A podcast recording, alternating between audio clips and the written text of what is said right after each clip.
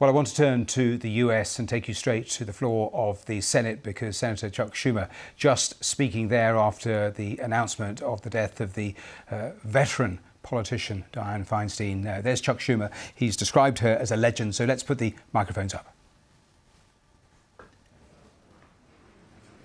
Senate floor and far beyond politics itself. So today we grieve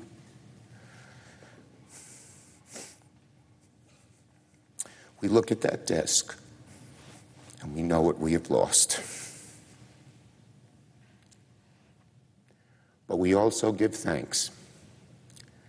Thanks to someone so rarefied, so brave, so graceful a presence served in this chamber, for so that someone like that served in this.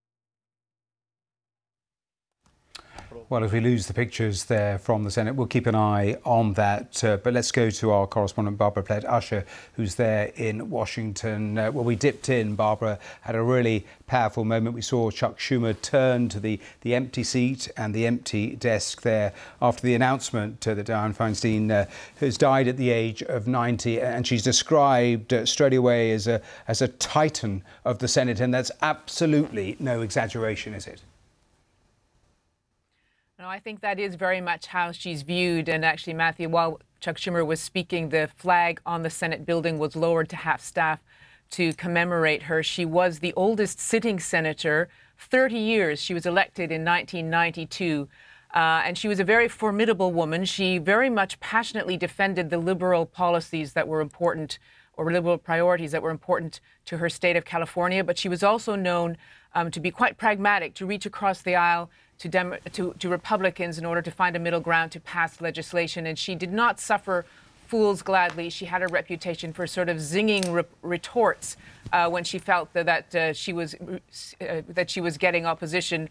Uh, but her her uh, sort of bipartisan work did help her to get a number of legislative achievements. One of the most significant was that she was the one who authored a federal uh, ban on assault weapons in 1994. Now, that expired after 10 years, but it's never been able to be done again. She was also the first female head of the Intelligence Committee, and under uh, that uh, role, she uh, led, a, led an investigation into post 9 11 CIA uh, interrogation tactics, and that report led to anti torture legislation. So she had uh, quite a bit of achievements to, to notch up, and she was a presence that was very much felt. Although um, she's 90 years old, she, and she her health had been declining in recent years, and it was very much a public decline because she didn't resign from the Senate. Yes, she only last year or earlier in the year made it clear that uh, she would be standing down at the end of this particular term in 2024. So uh, that is in terms of the timeline of her career, but it's a career full of firsts. Uh, the first uh, female mayor of San Francisco, one of the first women elected uh, to the Senate from California.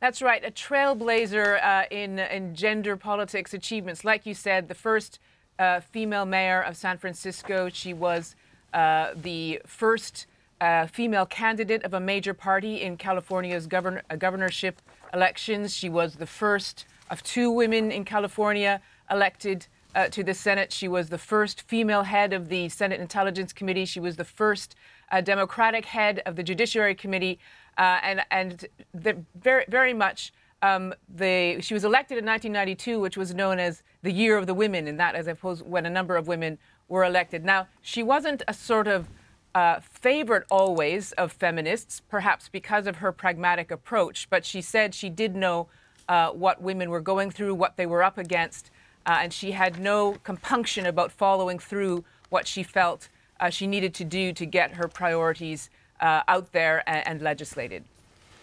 All right, well, the tributes are pouring in. Barbara Plett Usher there in Washington. Thanks very much for now.